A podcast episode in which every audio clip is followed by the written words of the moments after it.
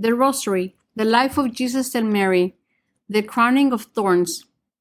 Everybody wants to go to heaven, but nobody wants to die. Everybody wants the resurrection, but nobody wants the crucifixion. That has been the story of salvation history in general, but the I centered 20th century in particular. We are coming out of a century where everyone grabbed whatever he could for himself, no matter who he hurt or how it affected our country or our world. We know Jesus did not want to die. He asked his Father in the Garden of Gethsemane, If it be your will, let this cup pass from me. He could have given his Father thousands of reasons why he should stay on the earth a little longer. He didn't want to die, but he said yes. Yet not my will, but yours be done. There it was. That's what made Satan so furious. That complete yes, that unconditional yes, that yes with full knowledge of the consequences. Pilate, unable to move their hearts of stone, ordered our most precious Lord to be taken away. The soldiers led him away to the praetorium. Then they stripped him and dressed him up in purple. They twisted some thorns into a crown and pressed it down, piercing his head. Further mocking him, they placed a reed in his hand to represent a scepter. They contemptuously knelt before him, hating him, King of the Jews. When that sport ceased to entertain them, they took the reed from his hand and struck him with it over and over again on his head. They spit at him, they mocked him, they accused him, and he was silent, never defending himself, paying with his silence the ransom for our sins. Lord, they stripped you of all your garments. They derided you. They taunted you. Those who were not worthy to kiss your feet, and you did nothing. No one wants Jesus to suffer. It calls us to accountability. If he could do it, we have the responsibility to do it also. No one wants Jesus to stand by and do nothing, say nothing.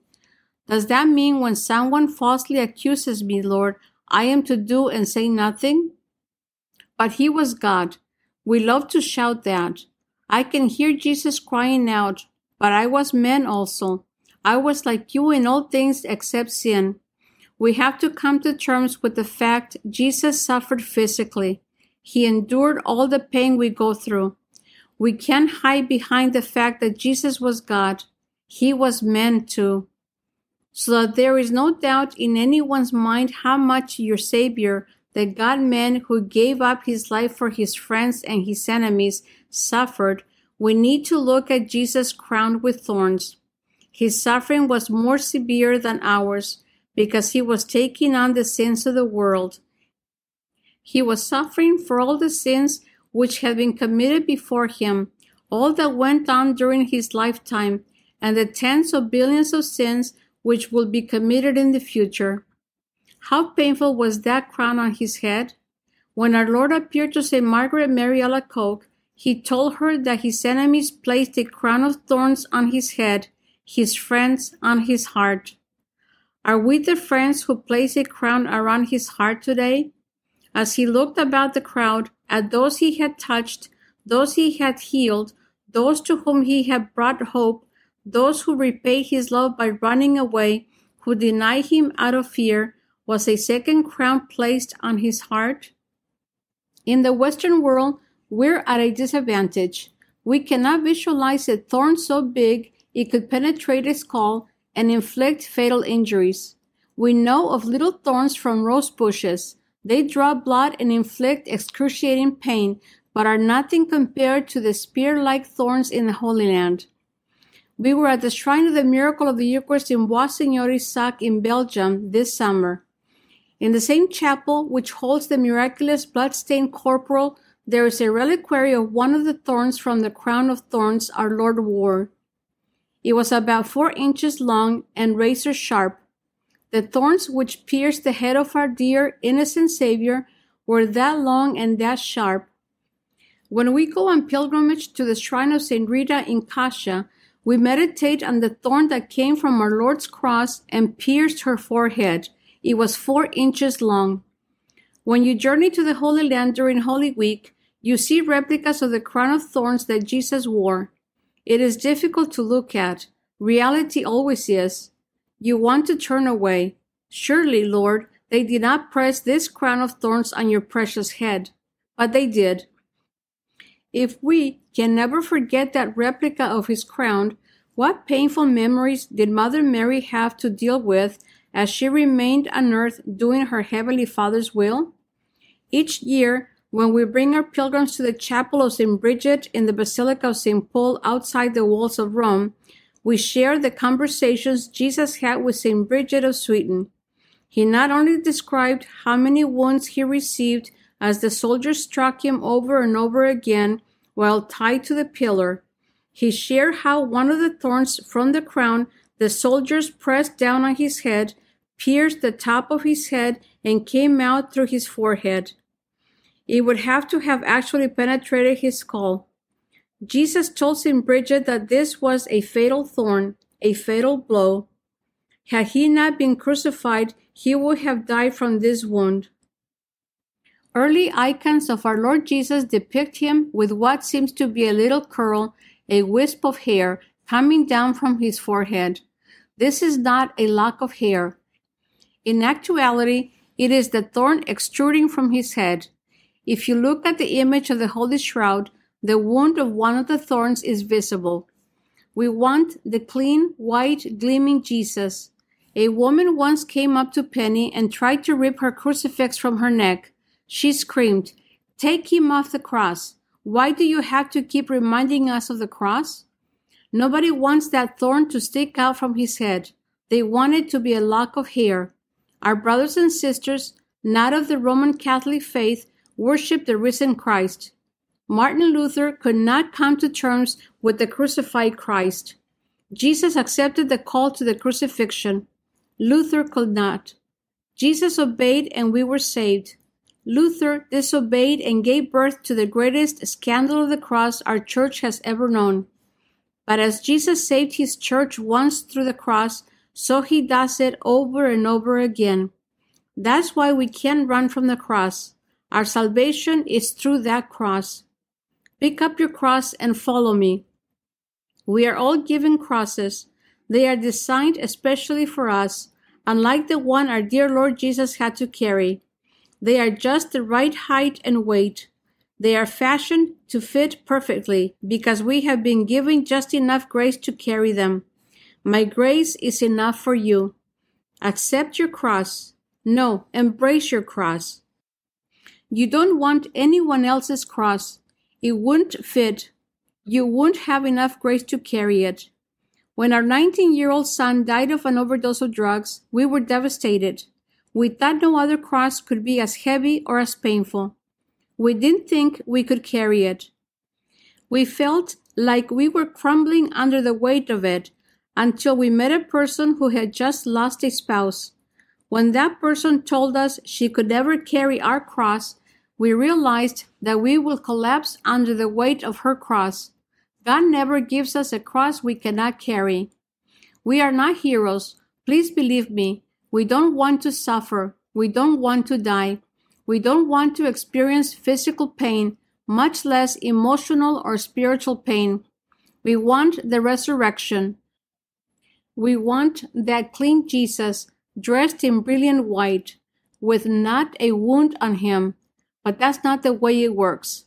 We know we can't have that resurrection without the crucifixion. But we say, How, Lord? How can I endure that pain, that suffering? How can I let a thorn the size of a nail be pounded through my skull?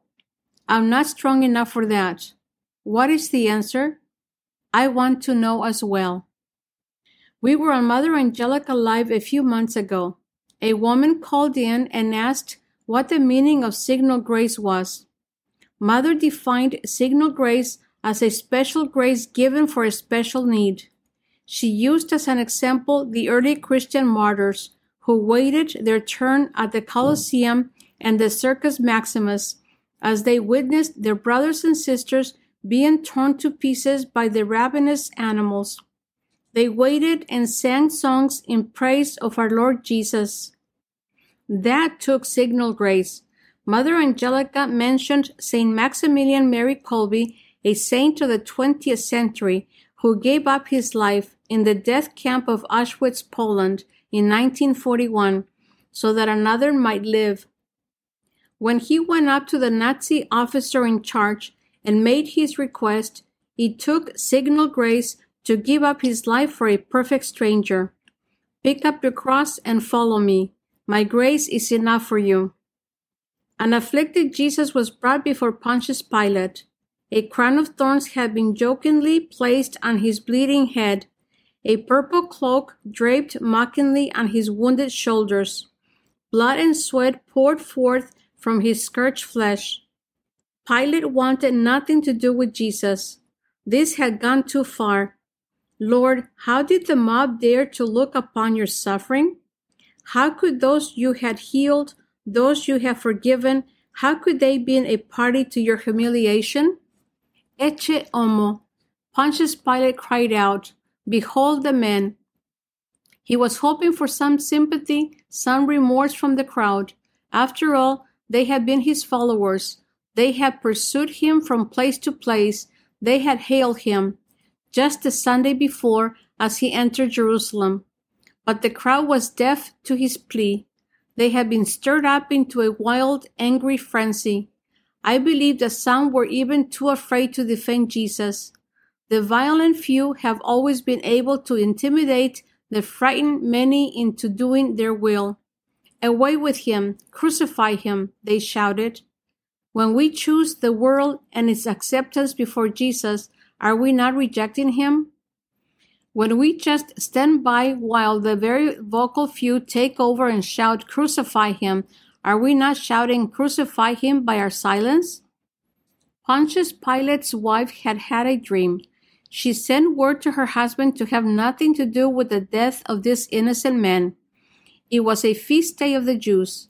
At this time, Pilate would allow them to choose a prisoner to be released. They chose a murderer and thief.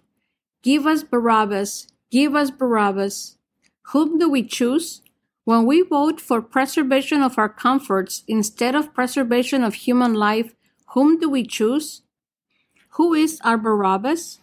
Then Pilate, seeing the crowd's unrelenting condemnation of Jesus, took some water and turning to the people, washed his hands, saying, I am innocent of this man's blood. It is your concern. To a man, they all shouted, His blood be on us and on our children. O Lord, how very often the sins of the parents are suffered by the children. Today, when we are being told that anything goes, and then we wake up to see the innocent lives that are suffering, the babies infected with AIDS, because one or both of his parents bought into that lie, it makes us tremble. O Lord, not the innocent children. Let us stop now. When Pilate asked what harm Jesus had done, what could they have replied? He healed us. He forgave our sins so we could start over. He brought us the bread of life. He fed us in body and spirit. What could they have answered? Crucify him. They shouted all the louder. Jesus was the light.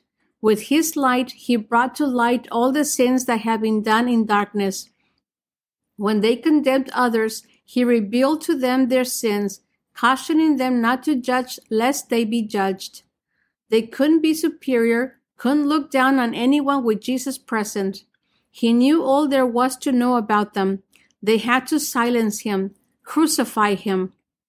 Are we a party to our Lord's walk to his death? A young man once asked Penny how she felt about the nuns having a convent outside of Auschwitz. When she asked what the problem was, he said it was a reminder to the Jews that Christians killed six million Jews. Penny said, No Christians killed Jews at Auschwitz or anywhere else. Godless Nazis did. Well, he said, the Germans just watched and did nothing. Oh, then Germans were accountable because they just watched their Jewish brothers and sisters go by in trains at night to death camps? Were these Christians condemned for standing by, doing nothing to try to stop it? Penny then asked him if we, the people of the United States, are accountable for watching our innocents go to our American death camps, the abortion clinics. Are we not condemned for standing by and doing nothing? He replied, he didn't get involved in such things. She said, neither did the Germans. Forgive us, Jesus. We don't want you bleeding and dirty. We don't want a crown of thorns on your head. We want to see you as Christ the King with a gold crown on your head, victorious. We don't really want to look upon you and the cross. You told us to pick up our cross and follow you. That salvation was through the cross. But it's so hard. Forgive us, Jesus. We know not what we do, or do we?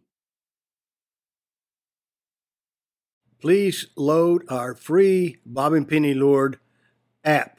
Here is how to download our free Bob and Penny Lord app. Simply with your iPhone or Android device, go to the App Store, search for Bob and Penny Lord app, and download it. It's that simple. Here's what you can do with our free Bob and Penny Lord app. Number one, the, there's a link to our marketplaces, our websites, uh, our uh, blog, and this podcast. The second link is to our Bob and Penny Lord TV channel, where you can access all of our videos as seen on EWTN, plus a whole lot more. Thank you very much.